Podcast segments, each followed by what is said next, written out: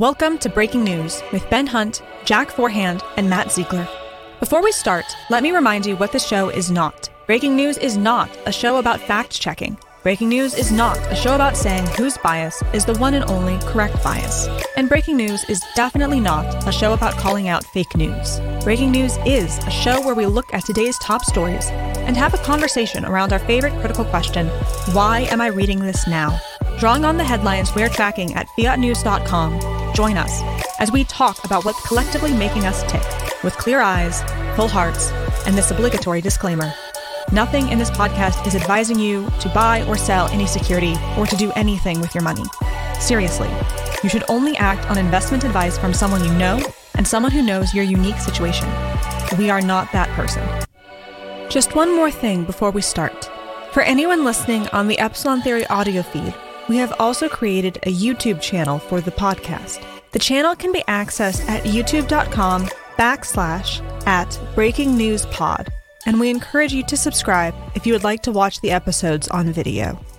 Thank you. We appreciate it.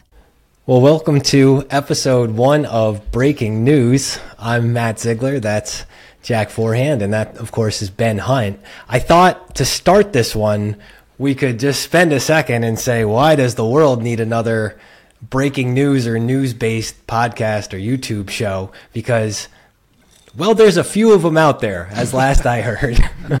so I'm going to try to explain this with, with three epsilon theory terms because I think this is both useful and it kind of sets the stage for why the three of us are having this conversation in public. And the I want you guys to weigh in on this too. So the three big ideas that I think say this are are the widening gyre, are why am I reading this now, and are clear eyes, full hearts can't lose.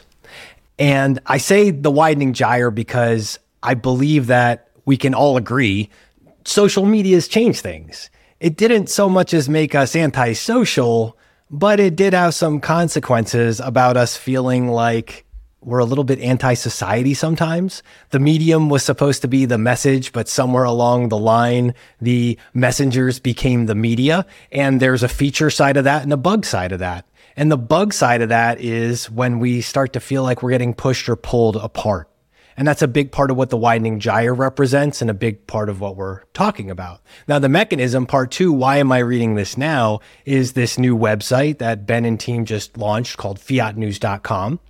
And this is now getting us into that the weeds of like what are the headlines? What are the stories? What are the narratives that are shaping this push and pull apart as the messengers who have become the media are now taking these stories and running with them? And let's face it my my grade school friend who's on facebook sharing stories doesn't have the same fact checking and editorial department as the new the new york times did or whoever your media outlet of choice is from you know 30 years ago.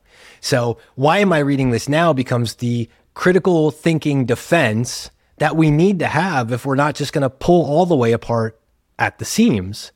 And that last idea, clear eyes, full hearts, can't lose. I think a shared favorite television show and book of all of us here is this idea that as a group of individuals to have clear eyes, to have a full heart. What that means individually is to say, I see things clearly. I have a heart that's full. I'm happy with what I'm doing. I'm proud of what I'm doing. I'm proud of what I'm working on productively. Then we can't lose when we multiply that out over the collective. But if we have closed eyes, if we have closed off hearts, we really see quickly that that feature not being a bug of the messengers becoming the media it does not end well. Ex- extra fourth turning, you know, negative bonus points. and I guess this show, breaking news, what I hope it is, and I'm going to invite you guys to weigh in on this, is that if we can read the news, if we can actually talk about what's making us tick with clear eyes and full hearts, if we can teach others to do it along the way, we can maybe actually change the world a little bit for the better. And that's what we're hoping for. And that's what breaking news, the show, is here to do. So, Ben, how, how'd I do? Is that a good setup? that's a great setup, Matt. And, you know, I would take you off from, from what you're talking about. The problem we have is that the New York Times, you know, they're one of the ones who are using their resources and the like to shape and mold the messaging of the news, right? So that old Marshall McLuhan saying that you know the uh, the, the the medium is the message. The title of that is actually the medium is the massage. Everybody forgets that, but yeah. if you go to Amazon and pull up the book cover and look close, the medium is is not only the message, but the medium is the massage. And so what what we mean by breaking news is breaking open the news to to not for fact checking, right? Not for bias in the sense that you typically see as you as you put it, you know, personalities talking about the news that oh, you know, cry more lib or oh this is the maga you know drum beating that's not what we mean what we mean is to break open the news so that we see the construction of the news that we see the words of the news because so much of news today is not information it's opinion it is a conditioner of what we used to call news. Right? It is an attempt to present opinion as news.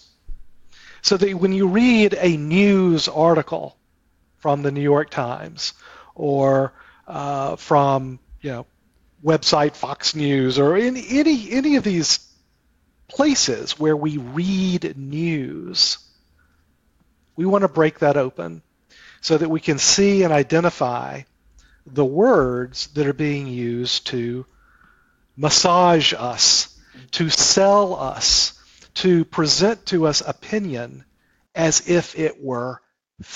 So that's the goal here. That was a great introduction, Matt. And uh, I, I think, Jack, you're going to tell the story about how we all came together to talk about this because I think that gives a sense of you know, why we're here as much as anything else. And that really gets into what Matt talked about at the beginning, this whole widening gyre thing. You know, I was I had asked you to go have a beer with me, and you were you, you were nice enough to say yes. And when we are talking about it, I was complaining about this stuff. I was saying, Ben, you know, I'm noticing like all I hear is you know left and right. All I hear is opinion. There's no news anymore. And I was mentioning to you, and and I probably idealized this from my childhood more than the reality. But I, I remembered like Tom Brokaw and Dan Rather and Peter Jennings. Like you could watch the news at night, and at least with some semblance of facts rather than someone's opinion about it. And I was saying to you, I'm like, this really frustrates me, you know. And I'm like, Ben, mm-hmm. someone should start a podcast about this. And this is a credit to you because this is this is a weakness of mine, and this is something you've done with Epsilon Theory. Is your response to me was, well, then why don't we start it? You know, I would never even considered like, let's do something about it. I'm thinking it's it's a massive issue. We're not going to have any impact on it, but like what you've done with Epsilon Theory is really cool because it, it's all about starting with little things and working your way up. You know, finding your pack, finding like-minded people, and working together. And so I, I, thought like it was a great opportunity for me instead of just talking about this stuff like I do in my life, you know, I, I have so far to actually try to put something together and to try to, you know, I'll probably be like the most naive person of the three of us in terms of this stuff. Like I, don't understand as well how much I'm being influenced, but like from that perspective, it's a great learning opportunity for me to be able to come on with you guys and to be able to learn like how I'm being influenced by the news and, and maybe better interpret it going forward because of it. Well, I tell you, you know, we we often talk about the water in which we swim, right? Which is that old David Foster Wallace story about the two little fish swimming along. Grandfather fish swimming the other direction says, "Morning, boys. How's the water?" And the two young fish like say, "Yeah, whatever, Gramps, fine." And they swim on, and then one of them looks at the other and says, "What the hell is water?" And the media that we consume, and we do consume it. We consume it like food right? We can we consume it like the air we breathe, the water in which we swim. It it's enveloping. It's ubiquitous. We don't we don't think about it, meaning the words that are being used to communicate an idea. We just take it as given. It's just the water in which we swim. So you're absolutely right, Jack. I mean, the goal for us is to develop tools man is a tool using animal, right? I mean, let's develop a tool to see the water. Uh, I think that this podcast can go a long way to do that as well. That there's so many things in our life, right? That when you when you recognize them, when you see it, you see that it's everywhere. Um, for me, you know, a good example of that is homeless people, right? If you're not looking for homeless people, they're invisible. If you say, no, I'm looking for homeless people, you'll see them everywhere, everywhere. Uh, there, there, are so many examples like that in our lives where something becomes so ubiquitous, so universal, so just much part of our lives that we stop seeing it. And I think it's just so important today as we do immerse ourselves, as Matt was saying, in social media, where we have 24/7, you know, dopamine machines. I'll hold up my, you know, my little iPhone here, right? It's my, my little dopamine machine we we do this to ourselves, right? We we we've we've leapt into this ocean of water that we don't pay attention to, and here's a good chance for us to see the water and just understand how we're being influenced. Not that we're trying to escape it, not to go off the grid, but to maintain what I'd like to call a critical distance. To not take things at face value to ask yourself always, as Matt was leading off here, why am I reading this now? There's an, there's an agency behind media. And that, recognizing that agency, not so that you can say, oh, it's awful, it's wrong, it's a lie, fake news, that's not the point, but to recognize that there's an agency here and to maintain some distance so we can keep an autonomy of our hearts and our minds. Well, keeping the autonomy of, of hearts and minds, and maybe it jumps right into the idea of my, my iPhone and uh, the internet trying to waterboard me with social media and not just see the water in which we're swimming. Let's jump in, Jack. I think you've got this divided up into some some fun sections for us. Maybe you can explain how we're going to format this conversation. So there, there's going to be three main sections of every episode. The first is going to be the big story. We're going to pick a big topic that's in the news and we're, we're going to break it down. Um, the second is the zeitgeist, where we're going to pick some headlines, and we'll talk in a second about the system we're going to use to do that. But we're going to pick some headlines that might have some nudges in them, and we're going to yep. discuss what those nudges are and how they're influencing us. And then the last one, we're always going to bring it back to something related to stock market. So we're going to have a markets and investing section at the end, where we're always going to talk about markets. But I think Ben, before we start, you know, you referenced this idea of seeing the water, and and I know at fiatnews.com with your system that's what you're trying to help us do.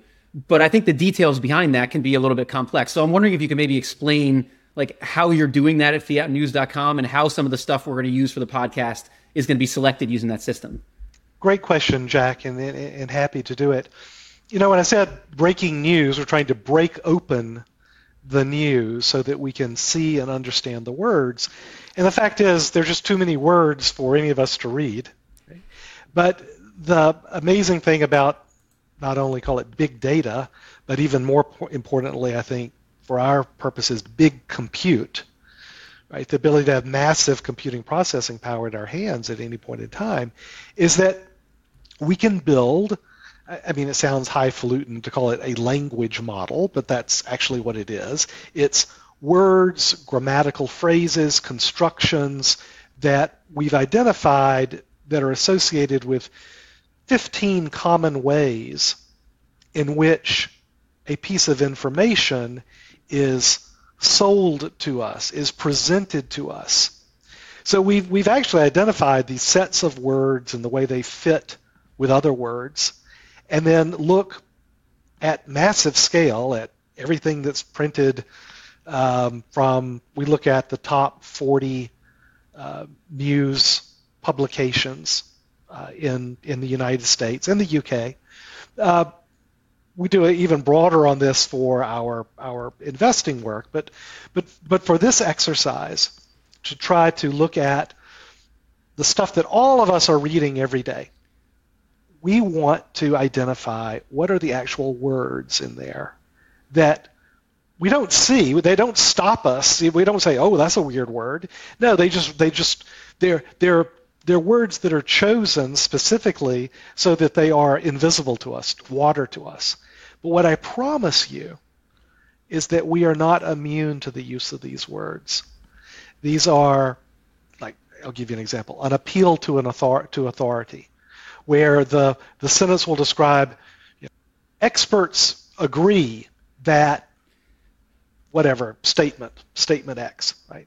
We just we just glide over that, and yet I promise you that that phrase, experts agree, we internalize that, and we can't help ourselves that we will react to whatever comes next after experts agree. We'll nod our heads a little bit. We'll nod our heads a little bit. I give you lots of examples like that, but that's what we're trying to achieve. We're trying to achieve those conditioner words, those modifier words that are that occur all the time in different patterns across everything we read, and trying to find out what messages are being particularly you know surrounded by these kind of words for an effort to sell it to you. I love what this does on the Fiat News dashboard. So if people check this out, I love how so my brain immediately goes to Cialdini and it immediately goes to that idea of click whirr. And when I see appeals to authority or confidence and doubt or implied cause and effect and whatever else, these are all these click word devices that as soon as they run, it's hard to stop yourself to step back and see the water. Oh, yeah. I mean, we all think we're immune to this stuff, Matt, but in truth, none of us are. We're hardwired to respond to these these kind of things, and and they can they can come up on you pretty easily this has been happening for thousands of years, Matt. you know, you know when when when Socrates was saying, you know, sophist, sophistry, that these you know public officials and public philosophers, you know, the the uh, the influencers and the the politicians of, of today, you know, put them back in Athens and whatever, 350 BC.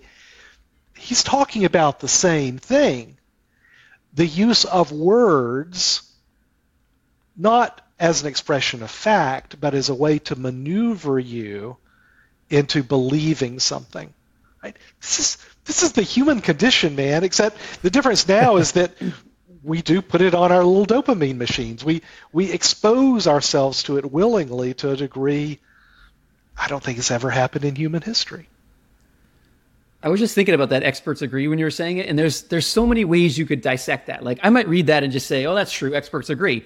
But do 10% of experts agree or do 80%? And how qualified are the experts? Are they experts actually that we should be listening to or are they not? You know, that's used and I would take that at face value, but the reality is behind the scenes there could be a lot of stuff going on that, you know, tells us maybe we should or maybe we shouldn't be listening to these experts that agree. Yeah, it becomes shorthand, Jack. It becomes shorthand, uh, a, a cheap way of influencing you that whatever the author of the article is now saying as okay here's the fact here's the, the thing you need to uh, to, to believe it's just a shorthand way of conditioning you to be more re- to, to accept it more readily. That's it. And and, it, and, and this isn't a left or right thing. I mean, my God, nobody does this more than than than, than Donald Trump. You know, everyone says, people say, you know, there and no one does this more than, you know, the mainstream media talking about whether everything from public health to global warming, it's all, you know, you know, trust the science with you know capital T and, and, and capital capital S. It's it, it's used across the board precisely because it's so effective. We don't stop and think about it. We just read on and we go, huh, that's interesting. So for our first big story, I think we picked a really good one because, at least for me, coming from the investing world, this has been the big story for years now. Um, you know, obviously, I, I, went most of my career without hearing about this at all. Um, you know, I, I, was thinking back, like I, I don't think I ever cared about a CPI report in my entire career until maybe sometime around 2021, and now I like like hang on every CPI report. Like, what's going on? Like, I, I it, it's amazing how much it's been become part of like the narrative and part part of what's going on in the world. But I wanted to kind of start with a topic by you wrote a great piece. I think it was maybe a couple years back called "Inflation in the Common Knowledge Game." And I, I, think before we talk about inflation, it's important to introduce this idea of the common knowledge game and this idea of missionaries because it plays so much into what we're going to talk about. So, can you kind of introduce that concept before we talk about inflation? Sure, sure. And the way I'll introduce that to you is to say that if you went back a few more years, if you went back to 2008, 2009, that you're right, you wouldn't be thinking, there was no attention paid to the, all the different macro reports that come out on inflation.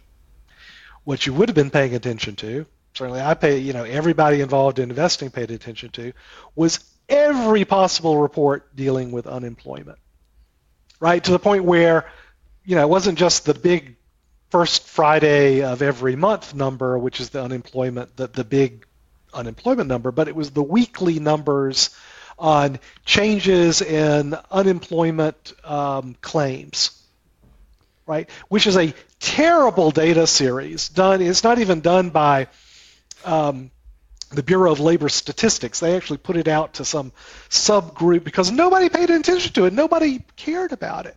And yet that became everything if you were investing in 08 and 09. It became everything. That Thursday number would come up.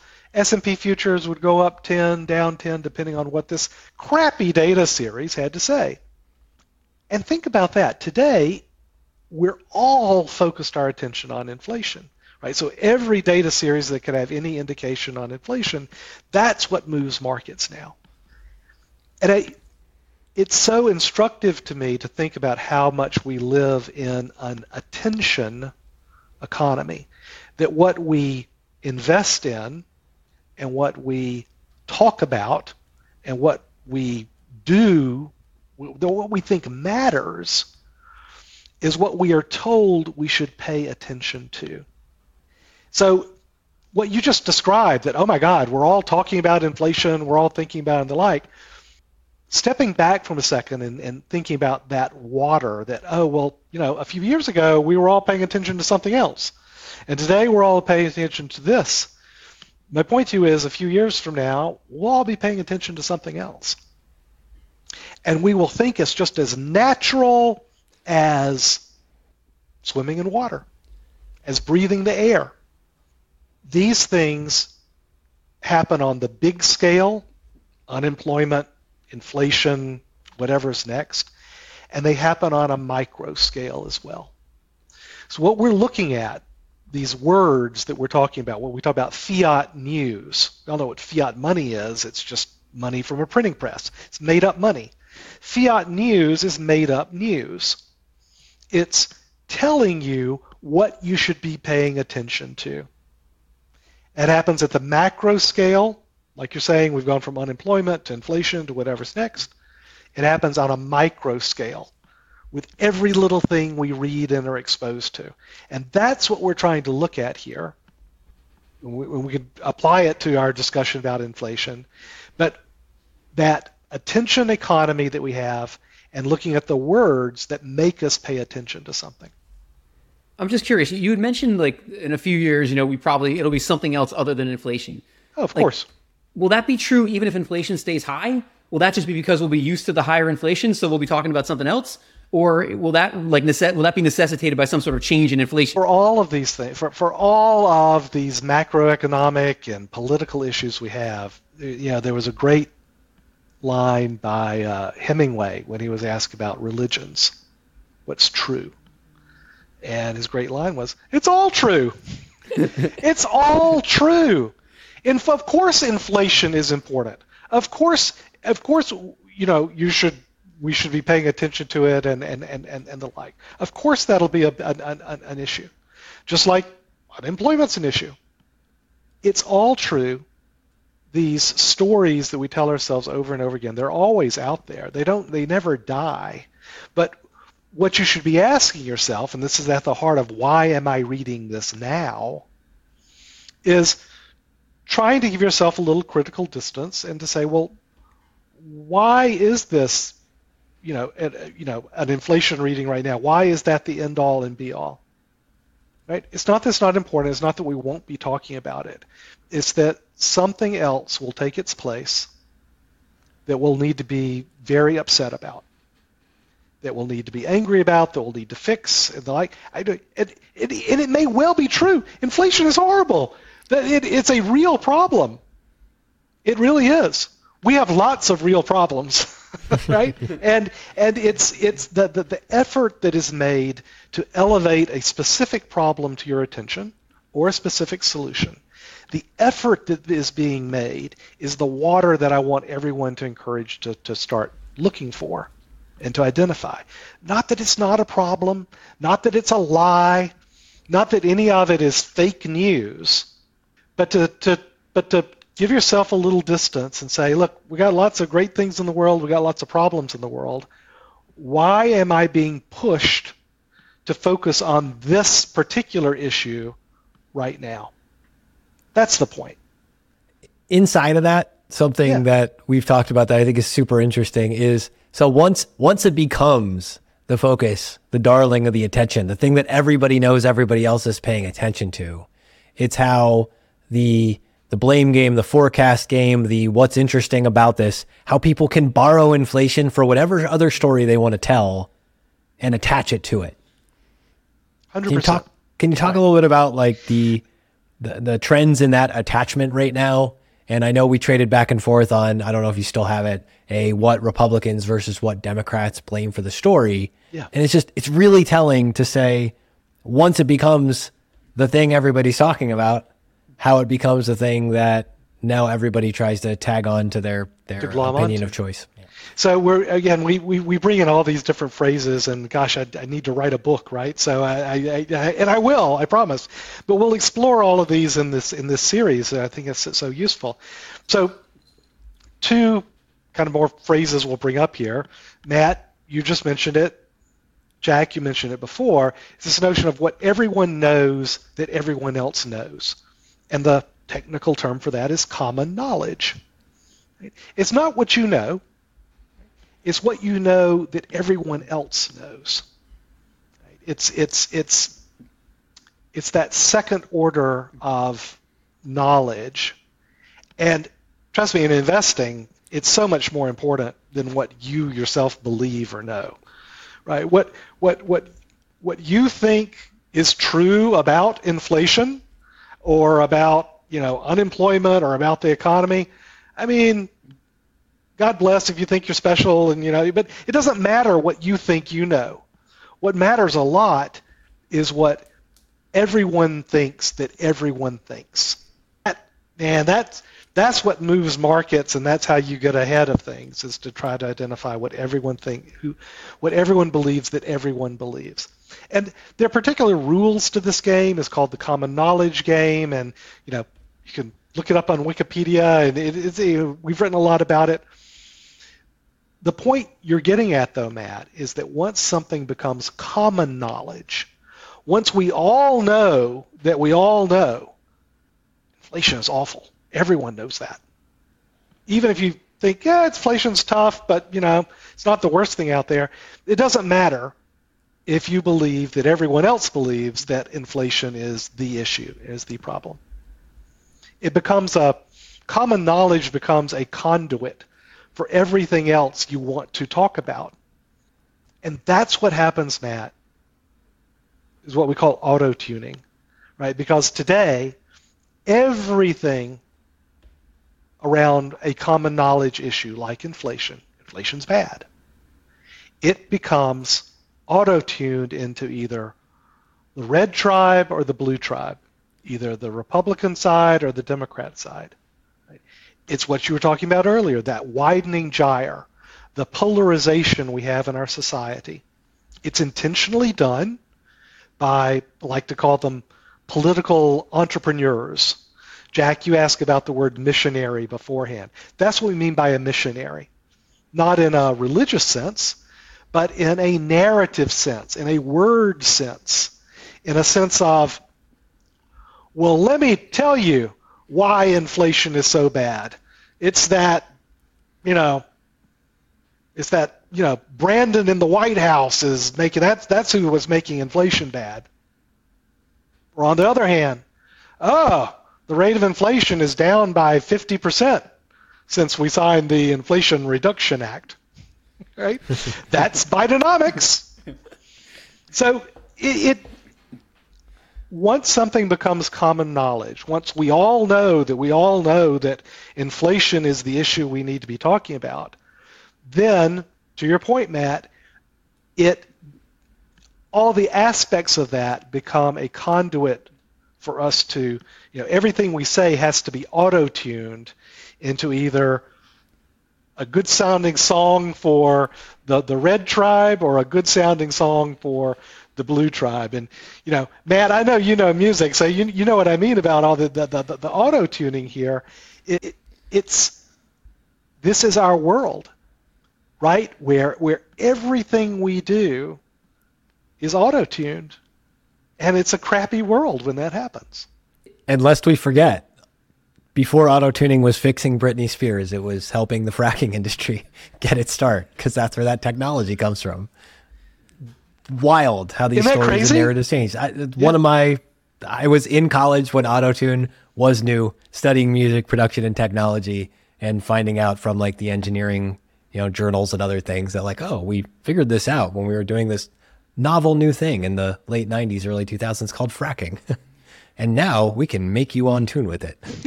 yes, it's just incredible. So, yeah, Matt and Jack, you know, talking about inflation and and and we had a chart. Maybe we can we can find a way to, to, to put it up here on the, on the podcast. But is what do Democrats and Republicans blame for inflation? And it's a fascinating chart because it gives all these reasons for inflation. And honestly, they're all right. They're all correct. Like Hemingway said, it's all true. It's all true.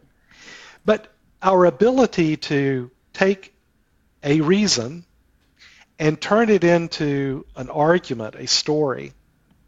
That's what these words like ascribing to authority or conditionality or all the different these 15 categories of ways in which arguments are sold to us or narratives are sold to us this is what's happening we can to to try to i think wrestle well or successfully with a real problem like inflation I think it requires us to maintain that sort of critical distance and not get sucked into either the red tribes stories about inflation or the blue tribe's story about inflation.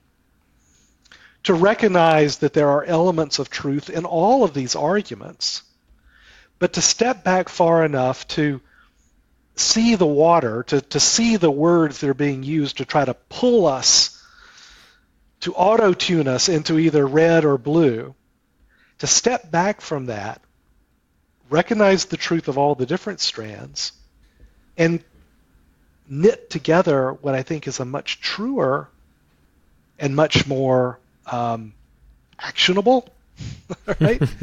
much more helpful tapestry of, of, of, of how the world actually exists. And you have to see the melody before you can auto tune it artfully and be an educated consumer of this stuff. Right? That's like that's the productive the productive read of the water around us has to come from this desire to have a productive read of the stuff that everybody's talking about so we're not just getting swept away in the current. 100%. 100%. It, it struck me like how much, although I, I, think you're right, like all of the causes of inflation here at least have some impact on inflation. But I mean, yeah. collectively, we got this very, very wrong. I think. Um, you know, if you look at the top ranked things, I mean, they they are not the top ranked things, and I I believe at least, correct me if I'm wrong, but the the one that's dead last is actually the biggest cause of inflation. So and it, it's very much along party lines what you'd expect. I mean, you've got Republicans blaming government spending, you've got Democrats blaming large corporations. It's you know, it's amazing. You, you see this widening gyre like in, in this data. It's pretty amazing to me.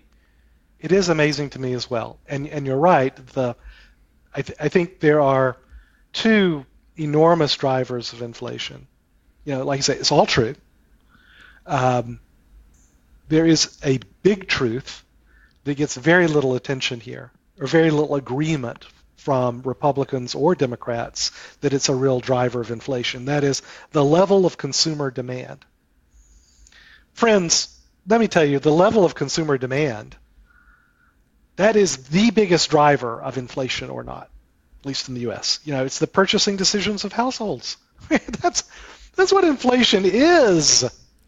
That's what inflation is, but but there's no political gain to be made from that to, in a sense, blame the consumer for inflation. It's not blame. We're just trying to identify, well, what what is it? What is the driver of inflation? It's it's that oh, I'm willing to pay more for this, or I think that prices are going up, so I'm going to set prices higher. That that gets us. And then there's another one that's not even on the list.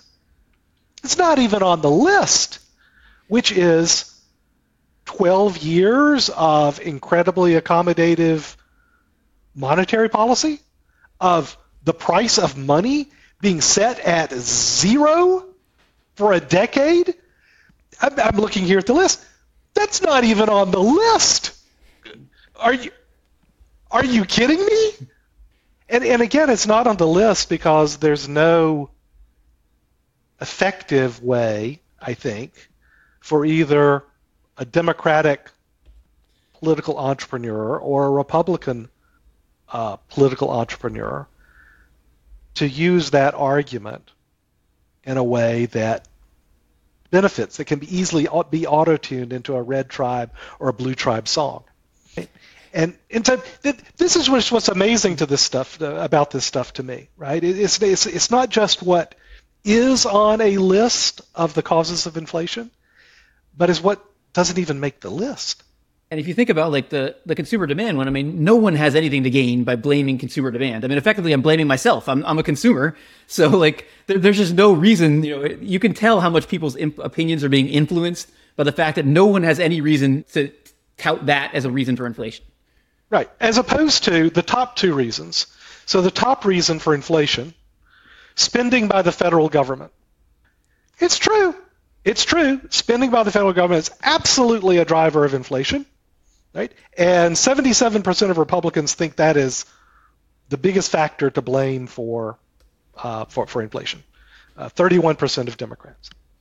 Number two, what's to blame? Large corporations seeking maximum profits. Absolutely, that's a driver of inflation. Oh my God, that's a driver of inflation. 100% that's a driver of inflation. 76% of Democrats say, yeah, that's a big driver. 44% of Republicans think that's a big driver, right? To your point, Jack, those two claims, oh, it's the big bad corporations, or oh, it's big bad Congress, those are perfect for political arguments. Oh, yeah, bring it on, right? I mean, those are those are songs that are immediately auto-tunable into a red tribal song or a blue tribal song. And so it's no accident that those are the stories about inflation that we are inundated with, that we're absolutely inundated with using the language of fiat news to rile us up, to force our attention to these aspects of inflation, and to, I think pretty intentionally, prevent us from looking at other drivers of inflation. So, picking up on this idea, I think it's good to move to the zeitgeist now because we can sort of show some examples of maybe some articles where, where some of these tools are being utilized. And, you know, for me personally, like outside of investing, I don't really read the news. So, this is going to be kind of eye opening for me. Like, actually going and reading these to prepare for this was actually pretty fun because I'm like, I haven't read this stuff in a long time. But, and it was interesting when I sent this to you, like the, you had these ranked by your system. And the number one ranked article, at least last week when you sent it to us, was Boston may have cracked the code on universal pre K. And, and my initial reaction to that was, well, that doesn't seem that bad. Like, uh, there's not that much going on. And then I started reading the article.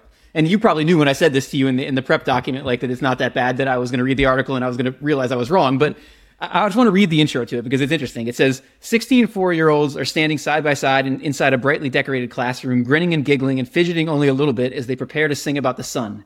They're rehearsing a performance for their upcoming graduation from their year in one of Boston's free kindergarten programs. So, Ben, my reaction to that was like, how do I? I have a kid who's going to pre-K next year. How do I sign my yeah. son up for this utopia? It, Absolutely, it sounds, it sounds amazing. Like I can't, I can't wait to get into this. It sounds amazing, doesn't it?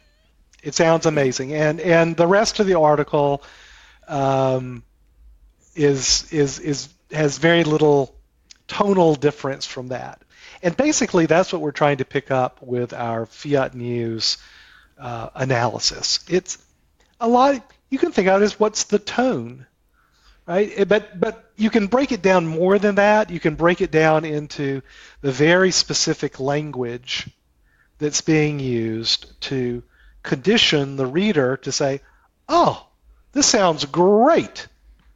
This sounds amazing." And I, I was thinking about kind of some easy ways, kind of, you know, do it yourself, DIY ways of checking the news you're reading for the degree to which it's trying to sell you on something. And there are actually some some pretty easy ways to look at it. And we, you know, we break it all down on our on our uh, fiatnews.com, but we already mentioned one, right? The using uh, experts say, uh, people agree. You know, that that's a kind of a, a, an easy one that I think clicks with people pretty pretty pretty quickly. I'll, I'll give another one that I think clicks pretty easily with people. Adverbs. Just just lots of adverbs. You know, when when um, it not even doesn't require superlatives, which is you know one of our categories that we look at. You know, this is amazing, this is the best, or it's the highest, or the lowest, or the worst. If you're trying to describe something as bad, because a lot of these are trying to paint uh, a negative image about something you know, we picked this one that is uniformly using very positive words. And so it's uh, lots of adverbs, lots of appeals to authority. And I'll give you one other that once you start looking for it, you'll see it everywhere. It's not so much in this particular article, where this one I'm going to describe to you, you'll see all the time, is in our world, financial news, and it's conditionality. And what conditionality is, is it's setting up statement one and statement two. Both statement one and statement two are true, but conditionality is inserting a word like as or at the same time is trying it, it, it, conditions the reader to think oh statement one is conditional on statement two. Here's what i mean. I promise you that um, you know, go look at Bloomberg or uh, the Journal after today's trading session, or better yet, you know, after tomorrow's trading session. Something will have because today you had the big news of the Fed. So, so the, the, the headline of today's market session, whether the market is up, down, or sideways. Let's look at it right now. I bet it's kind of sideways it's almost exactly back to where it was. It is exactly back to where it was before the uh, the press conference. S&P's down, you know, 14 basis points. Dow Jones is up ever so slightly. Right? It's exactly where it was before. The headlines today will say market result, comma, as Jay Powell says blah blah blah. Right? Two statements, market results, Jay Powell did this, but the commentary, the words will be used to imply that there is a that, that one comes from the other. That one comes from there. Just try this, guys. Just just try it. Every, after the close, I promise you, go to Bloomberg, look at their different headlines. You will find at least one article where the headline will be that. Statement one, statement two, linked by as, while, something like that, implying that one caused the other. And you'll read it and it'll just set in your head thinking about, oh, that's what caused it. That's what did it.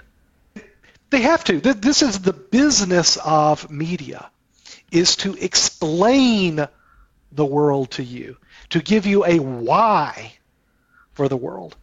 If the truth is, most market outcomes, certainly on any kind of daily or maybe probably even weekly outcome, it's variance, right? There is no why to it. Uh, analysts, pundits, CNBC, TV stations, they go out of business if they say, eh, variance, what are you going to do? Right? no, you have to say why. And what we see so much, and this is one that until you're looking for it, you say, oh, I, I, I didn't get it. But once you see it, you'll see it everywhere, is this notion of using these conditionality words that set one as causing another. That's the kind of stuff that we pick up in all these articles. It can be the adverbs, which this article you're talking about about the, you know, the, the universal pre-K. It's just chock full of these happy adverbs financial media, you'll often see the ones that are the chock full of these kind of statement one, statement two, but we're going to imply some causality here. this is the kind of stuff we, we look at, and it's the kind of tools that anyone can use uh, to, as Matt was saying, become a more intelligent consumer of all this information that we're just ingesting all the time. So let's hit a couple of more of these headlines from the fiatnews.com tool, which Ben just remind us you need a subscription to be able to see all the details, but anybody can see the high level. Uh, Anyone can see the high level stuff. Ab- ab- absolutely right. And the, and the high level stuff I think is, is is fascinating, right? So you know we can break it down into U.S. economy news and U.S. culture war news and the degree to which you know we're doing these these 12 different um, you know types of, of, of wording the implied cause and effect conditionality all these things and yeah i mean you can get into specific media outlets and specific topics with a subscription but it's important to us that the gist of this idea of making everyone a better consumer of information it's available to everyone absolutely so highly, highly recommend checking this out. Highly, highly recommend. I mean, I was a longtime Epsilon Theory subscriber since before this. If you can drill into this, you get to see some of these crazy other headlines that uh, they're fascinating stories.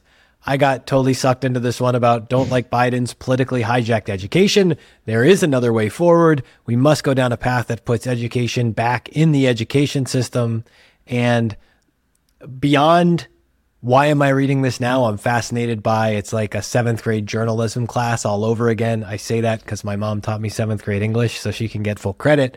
But that who, what, when, where, why, how that we have to ask when we're reading this stuff yep. because putting education back in the education system, it's really interesting. We have a this Ryan Walters, this Oklahoma state superintendent, this very compelling argument in what's going on.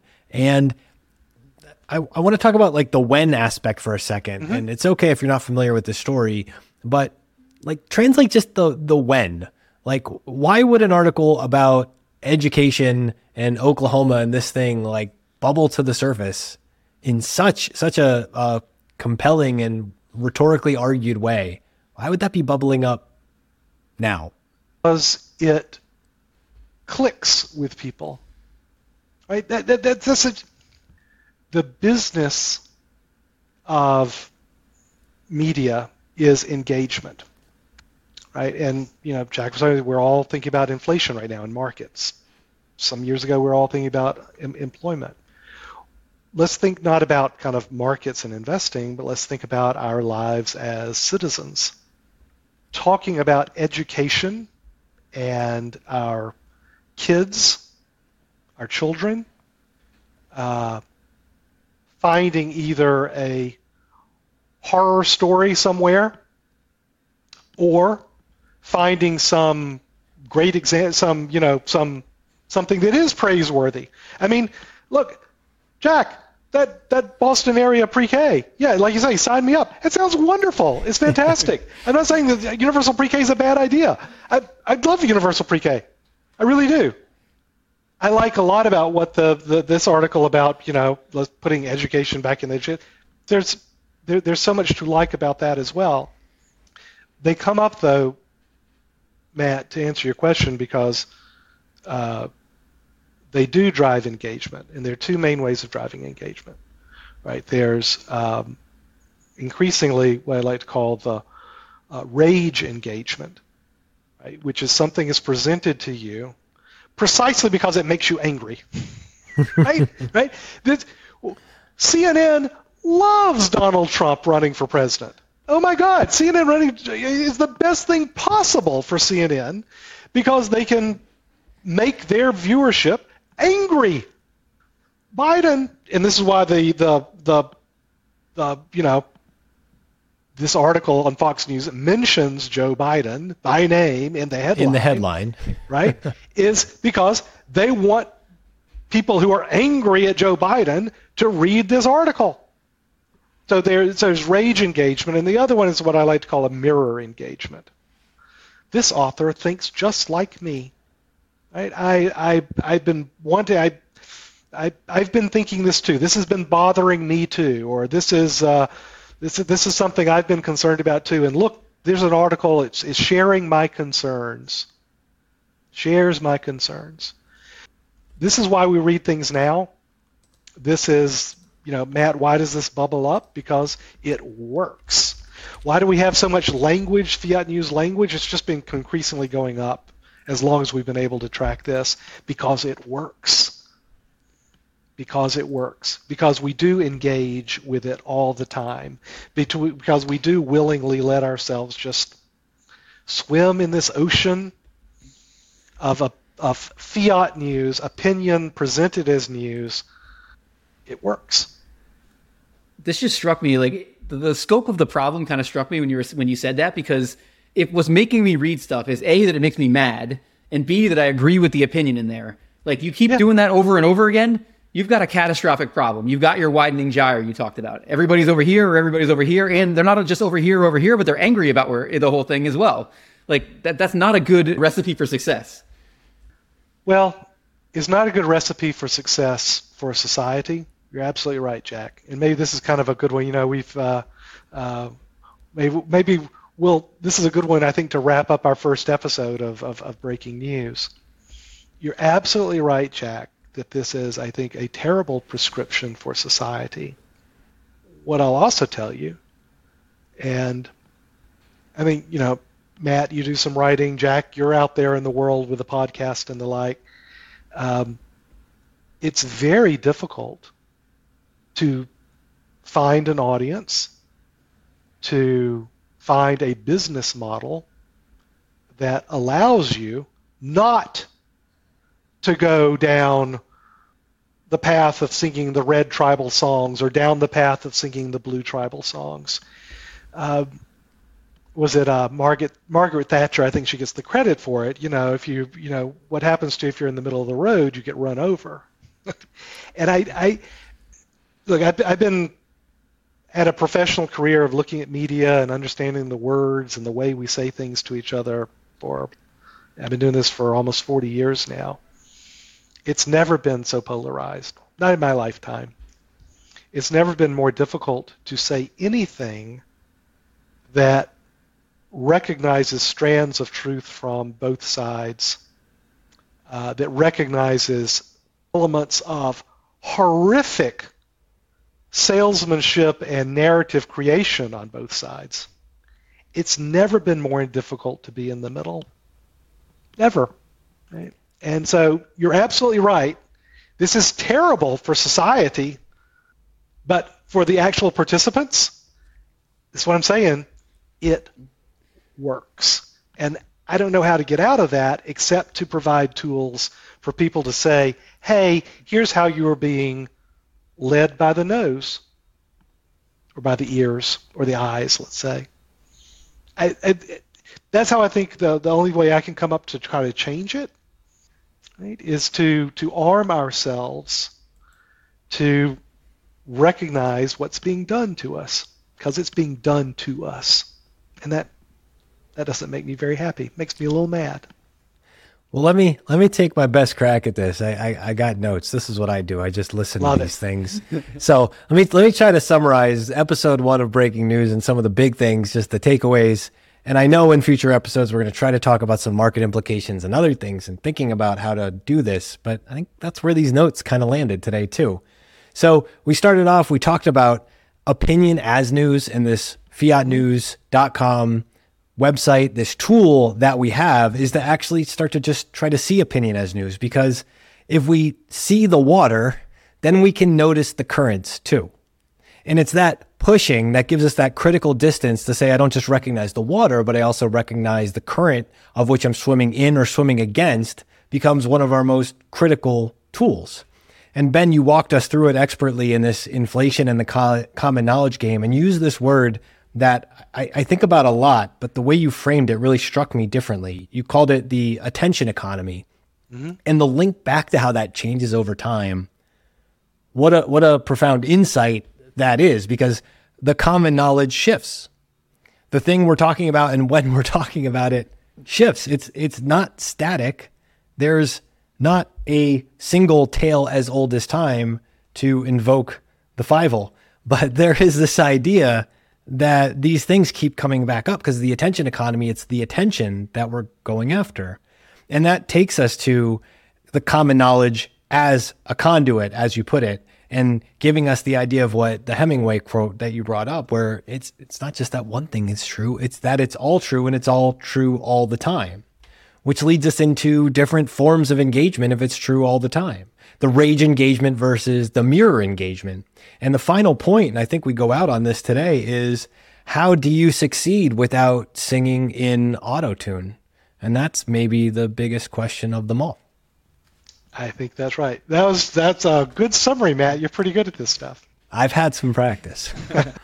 well, thanks for joining us. Episode one of Breaking News. We're going to be back soon with uh, some more breaking of the news. Check out fiatnews.com. We've got some fun uh, how to find us in the, the notes at the end. And thanks for hanging out, guys. Thank you. It was awesome. Thanks, everyone. This was great. Thanks for tuning in.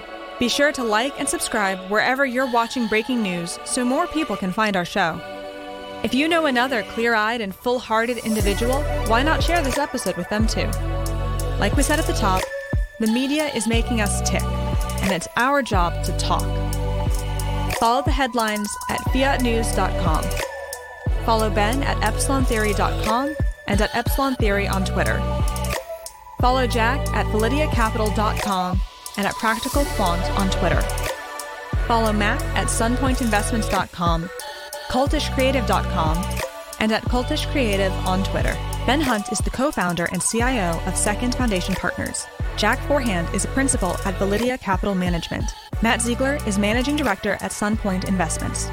The opinions expressed in this podcast do not necessarily reflect the opinions of Second Foundation Partners, Validea Capital, or Sunpoint Investments. No information on this podcast should be construed as investment advice. Securities discussed in the podcast may be holdings of Second Foundation Partners, Validea Capital, or Sunpoint Investments. Nothing in this podcast is investment advice.